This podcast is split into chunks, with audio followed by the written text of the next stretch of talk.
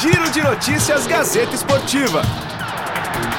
Este é o Giro de Notícias, o podcast do GazetaEsportiva.com. Eu sou Felipe Esboril e a partir de agora você fica muito bem informado sobre o Campeonato Brasileiro, que tem novo líder. O Flamengo é o novo líder do Campeonato Brasileiro.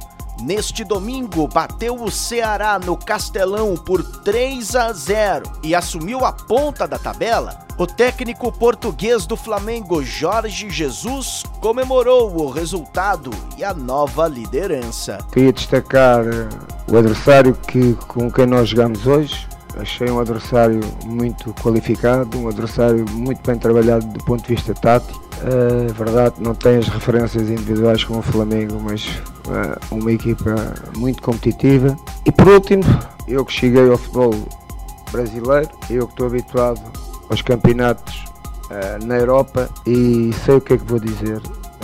Não há campeonato nenhum no mundo como o campeonato brasileiro. Com esta vibração, com esta beleza.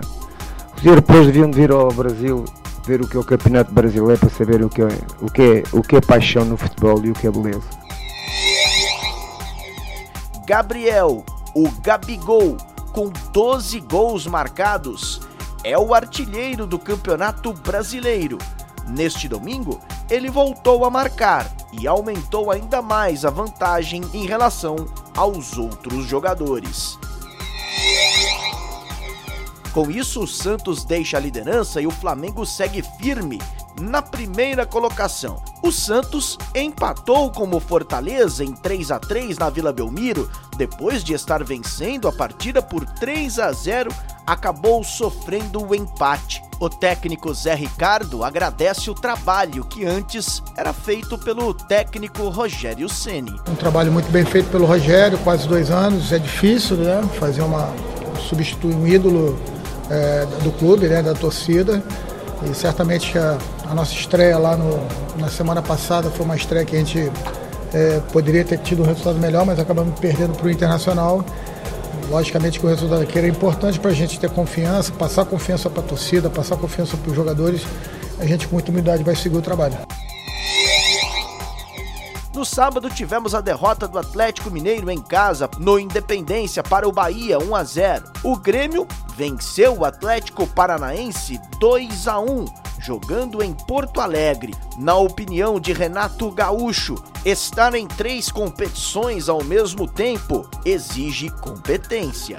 É o risco, como sempre falo para vocês, de trabalharmos num, num, clube grande e o clube grande da grandeza do Grêmio, ele está sempre disputando. Então são dois clubes hoje no Brasil que estão em, em três competições, principalmente nessa fase do ano. É muito difícil. Mas o mais importante foram os três pontos hoje, que nos dá uma tranquilidade também nessa competição do Campeonato Brasileiro. O Vasco derrotou o São Paulo, que também era um dos postulantes ao topo da tabela. 2 a 0 em São Januário. O técnico Vanderlei Luxemburgo elogia o trabalho de Cuca, que vem tendo um ótimo desempenho após a pausa da Copa América. O Cuca vem aí é, fazendo um trabalho brilhante no São Paulo, vem de, de talvez seja a melhor equipe, né? Que no, no segundo turno pós-Copa América, né? É, desde a da parada, então é, é, um trabalho brilhante. Ele é um grande treinador, mas ele sabe que, que, que, que um jogador ele tem com certeza ele vai ter noção de que o jogador expulso é prejuízo para ele e nós vamos tirar proveito disso. Cuca, técnico do São Paulo, lamentou o resultado. A primeira derrota no pós-Copa América. Não tem nada para reclamar.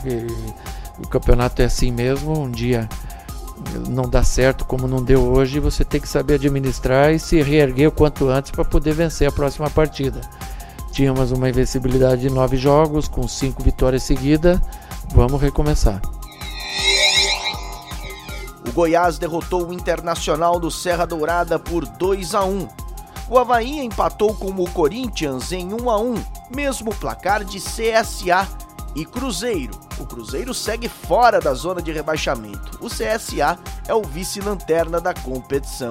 Nesta segunda-feira, ainda teremos no Engenhão às 8 da noite o Botafogo recebendo a equipe da Chapecoense. Já o Palmeiras encara no Allianz Parque o Fluminense apenas no dia 10 de setembro, encerrando a 16ª rodada do Brasileirão. Ponto final nesta edição do Giro de Notícias, o podcast do GazetaEsportiva.com. Essas e outras notícias você confere no GazetaEsportiva.com, muito além dos 90 minutos. Giro de Notícias Gazeta Esportiva.